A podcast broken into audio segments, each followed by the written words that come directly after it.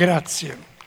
Al di là delle eminenze, eccellenze e di tutto il resto, sono Don Vincenzo e sono davvero lieto di poter parlare e passare un po' di tempo con voi in questa splendida piazza, questo sì davvero eminente.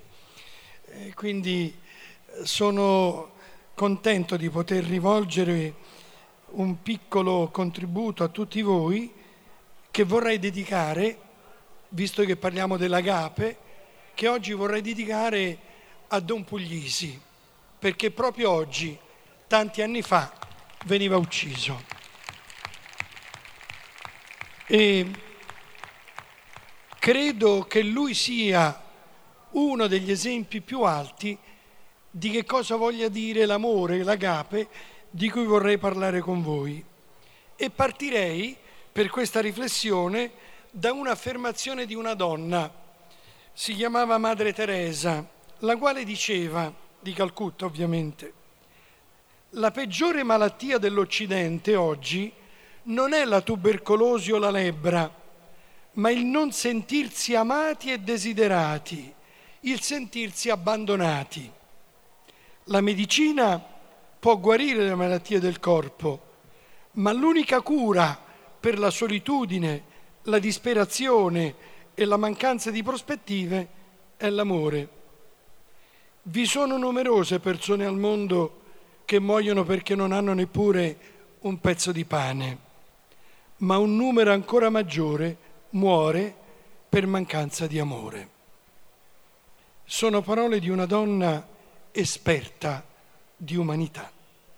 In effetti, per mancanza di amore si muore o si arriva anche a programmare la morte. Quella cosiddetta eutanasia in realtà non è una morte perché non c'è attorno chi ci vuol bene e che ci ama. E perché tanti giovani, per esempio nei paesi del nord, programmano la loro morte con il suicidio, terminando così, tagliando una vita che pure avrebbe avuto una prospettiva. La persona umana, quando è sola, sta male, fino a morire.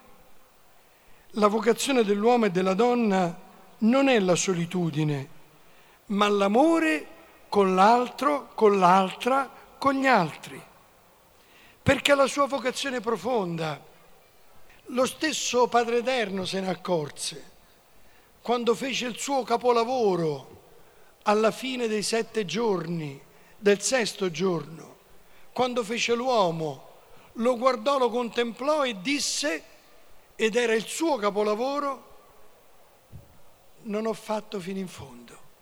Non è bene che l'uomo sia solo. Da soli tutti stiamo male, pure il Papa. Quando me lo diceva ieri e gli dicevo poi andrò a Modena, non gli ho detto Sassuolo, riparerò a parlare di amore. Anche da Papa da soli si sta male, tutti. Ecco perché è decisivo riflettere sull'amore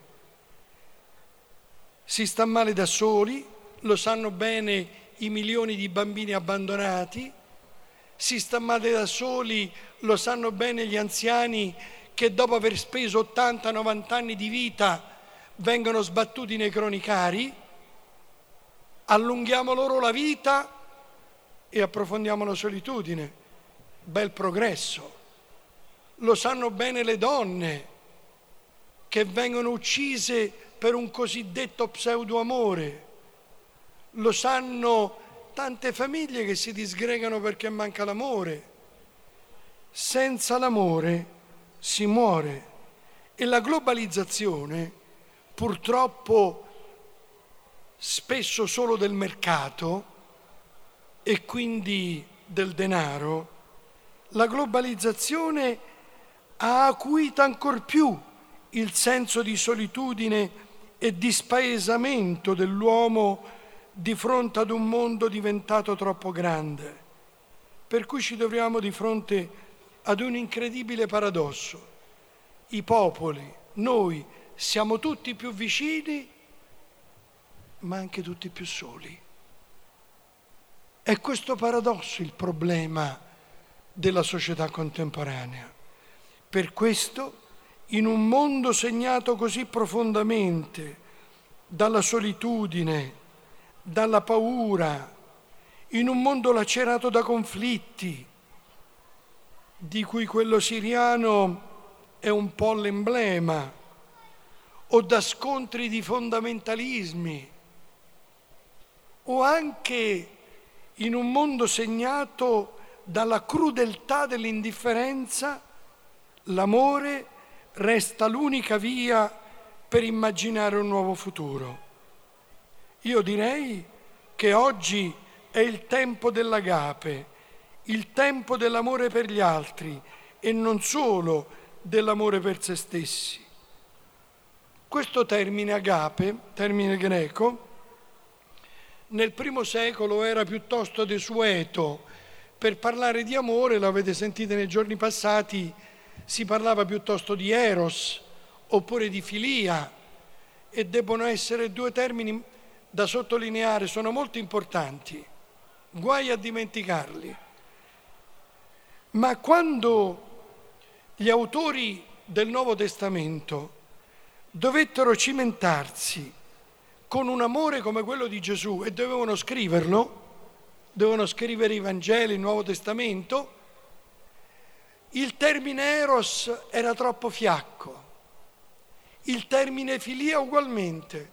E allora scelsero questo termine, agape, per dire l'amore di Gesù, un amore incredibile, un amore fuori ogni regola, fuori ogni norma, un amore per gli altri totalmente disinteressato, gratuito, ingiustificato, perché continua ad agire ed è il meno che si possa dire al di fuori di ogni reciprocità.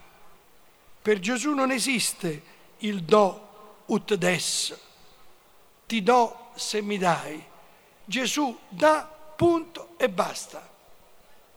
Lascia il cielo per venire sulla terra e non per passare un weekend, arriva sulla terra, noi gli sbattiamo le porte in faccia, lui non è che se ne torna, resta, magari in una grotta, ma resta. Ecco come dire quest'amore. Ecco l'agape, Don Puglisi, Romero e tanti altri. In questo senso l'agape è il nome stesso di Dio, come Giovanni lo scrive, Dio è amore. Ma vedete, eh, dobbiamo capirlo bene, caro assessore, perché pure Dio da solo sta male, infatti sono tre. Eppure tutti e tre non stanno bene insieme. Dio ha tanto amato gli uomini da mandare, ha fatto andare via il suo figlio. Un po' come accade l'uomo lascerà suo padre e sua madre per andare. In un certo senso è così. Neppure Dio può stare in un amore perfetto, soddisfatto di se stesso. È dovuto uscire anche lui da sé per venire. Ecco perché il cristianesimo non è una religione anzitutto che vuole sollevare l'uomo per portarlo ad essere come Dio, è anzitutto una religione che vede Dio in discesa, continuamente in discesa, lo vedremo fra poco. È un Dio che non si appaga se non per stare accanto a noi. Dice un filosofo russo, Semyon Frank, l'idea di un Dio disceso nel mondo che soffre volontariamente prende parte alle sofferenze umane e cosmiche, l'idea di un Dio uomo che soffre è la sola teodicea possibile, la sola giustificazione convincente di Dio. Se io vi dico che Dio è onnipotente, a voi o non importa nulla o lo contestate. Se è onnipotente perché c'è il male? Dio non è onnipotente. Se io vi dico che Dio è l'essere perfettissimo, voi lo mettete subito in paradiso, non ci riguarda. E io vi dico che Dio non è l'essere perfettissimo, è un crocifisso. Quando dice che l'unica teodicea possibile, cioè l'unico modo di parlare di Dio oggi, è un Dio che lascia il cielo per stare sulla terra, è un Dio che non si contenta di un amore bello, è un Dio che dà la vita anche per noi e non perché siamo giusti, dice l'Apostolo Paolo, si può concepire qualcuno che dà la vita per un giusto o per una causa giusta, i nostri morti del risorgimento o i morti nelle guerre. Quel che è più assurdo è uno che dà la vita per una cosa ingiusta, o meglio, per una persona disgraziata. È questo il senso assurdo e tuttavia indispensabile dell'agape.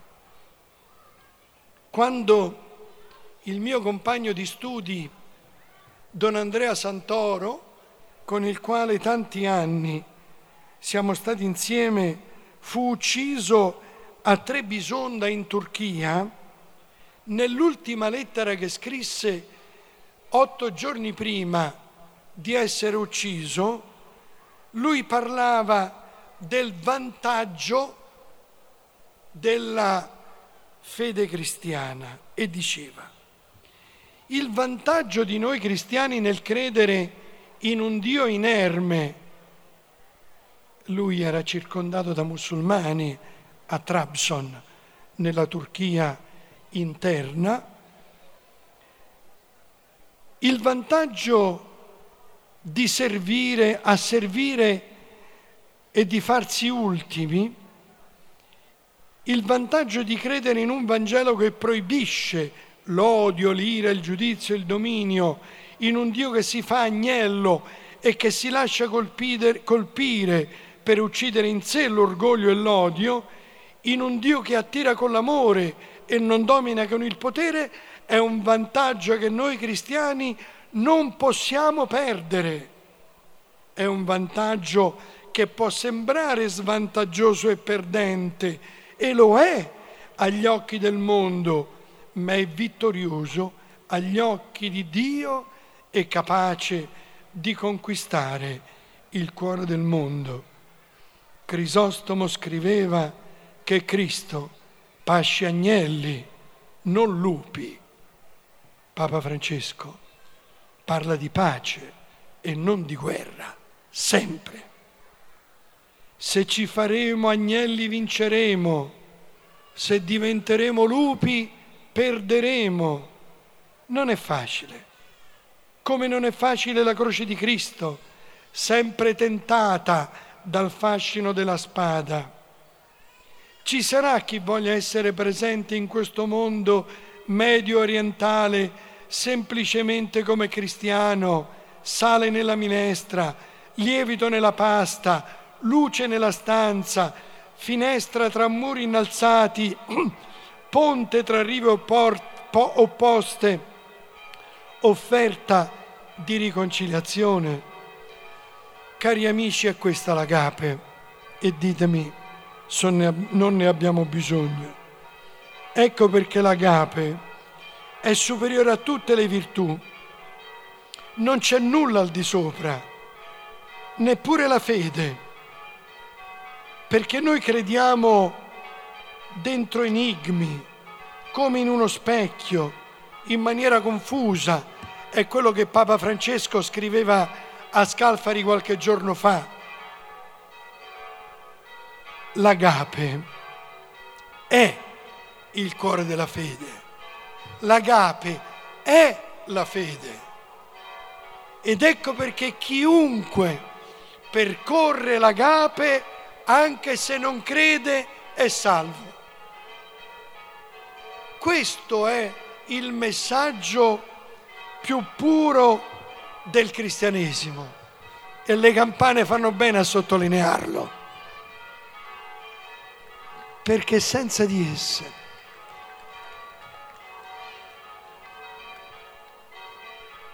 io credo, cari amici, che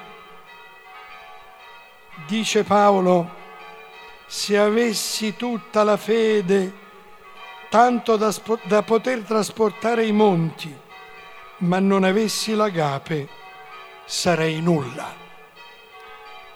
In questo credo sia importante cogliere la radicalità dell'agape che tuttavia, ed è il nuovo passaggio che vorrei fare, che tuttavia non dimentica né l'eros né la filia. Guai a staccare l'amore da queste altre due dimensioni.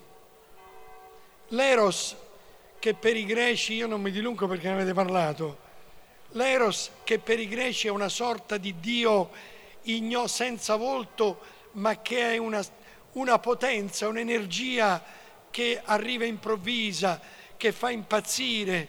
Quando un ragazzo si innamora di una ragazza, non ci sono santi, non lo ferma nessuno. I genitori, a dove vanno? Questo impeto è parte dell'agape.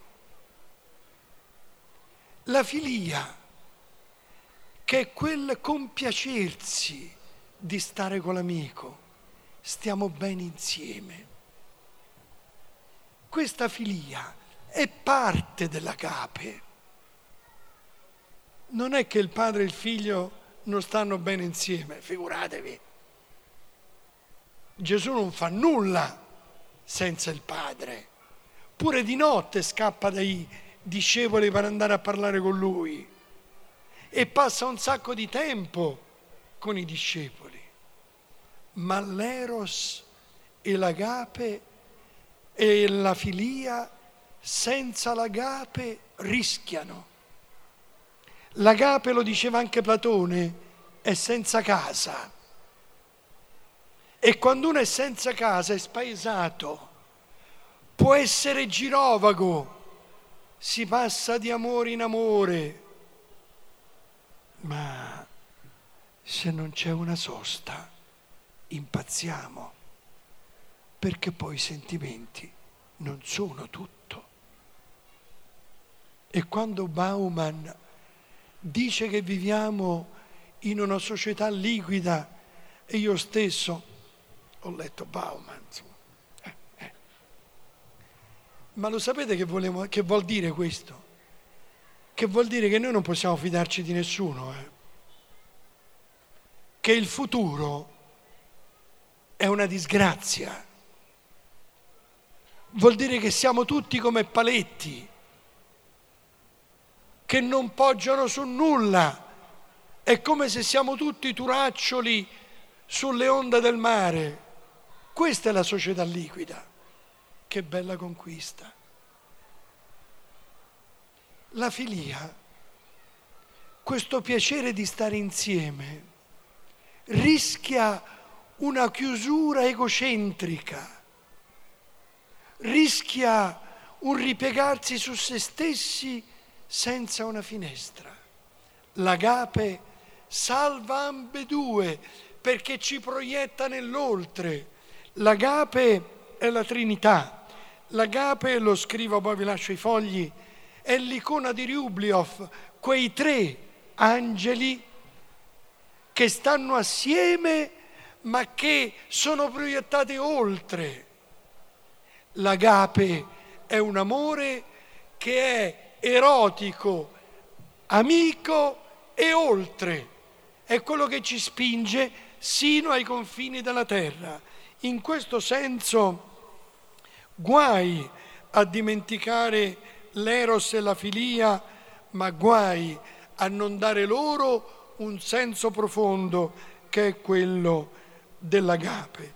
In questo senso l'agape non permette neppure a Dio di stare chiuso in se stesso e a occhio, non lo so, ma in paradiso dovrebbero stare bene, ma non basta. Non è possibile un paradiso finché c'è l'inferno. Non è possibile stare in paradiso finché c'è gente che soffre e che sta male. Ecco perché l'agape costringe Dio a scendere. È il movimento che i tecnici, gli studio della kenosi, l'abbassamento. L'amore di Dio, agape, costringe Dio stesso a scendere in basso, anzi a scendere nel più basso possibile. È Dio che scende nel Mediterraneo quando noi non accogliamo gli immigrati e li accoglie solo l'acqua. È Dio che scende lì quando noi magari pattugliamo con le navi o chiudiamo le frontiere. È Dio che scende negli abissi dei bambini che vengono presi perché vanno a fare la guerra. È Dio che scende negli abissi dei cronicari dove ci sono gli anziani abbandonati. È Dio che scende in Siria, mentre noi magari mandiamo solo con una guerra raffinata aerei e bombardieri o missili per distruggere. Non è questa l'agape. L'agape sono quei due amici miei vescovi ancora prigionieri. L'agape, cari amici, è questa forza dell'amore che facciamo? Continuiamo oppure... Io chiudo rapidamente perché forse conviene, no ma intanto la lombra me la prendo, la, no no, l'occa me la prendo. L'agape, cari amici, è quella prospettiva che sola può salvare una società contemporanea che è travolta da una seconda ondata di individualismo. C'è un individualismo, un pensare a se stessi che sta scardinando la vita delle nostre società. Ecco perché io credo che è indispensabile riprendere questo termine, coglierne la profonda energia e capire che nelle nostre famiglie, nelle nostre società, nelle nostre città, se c'è un amore che ci spinge ad andare oltre noi stessi, allora potremmo guardare con una prospettiva più serena il nostro futuro. Altrimenti i nostri figli saranno costretti ad un mondo pieno di altari all'io e sull'altare dell'io si sacrificano tante cose. Si sacrifica il lavoro. I morti sul lavoro nascono perché sull'altare dell'io e del guadagno per sé si immolano anche le vite degli operai. Sull'altare dell'io si immolano anche il futuro dei nostri ragazzi.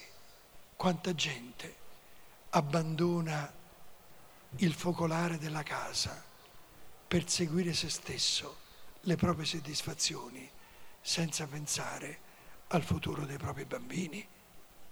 E quanta gente muore perché l'io viene esaltato senza considerare l'altro che ci sta accanto. L'agape ci fa scoprire la, il segreto della felicità. Non si è mai felici da soli, si è felici solo assieme agli altri il benessere che tutti cerchiamo. A tutti piace star bene, ma se il benessere è solo per sé, diventa malessere immediatamente. Non passa tanto tempo. Ecco perché sono convinto che quello che è stato dibattuto in questi giorni, se trova un orizzonte, quello dell'agape, che è l'orizzonte dell'amore per gli altri, che è l'orizzonte del bene comune di tutti e non solo della nostra regione, senza considerare le altre regioni e non solo del nostro paese senza considerare l'Europa e non solo dell'Europa senza considerare l'Africa.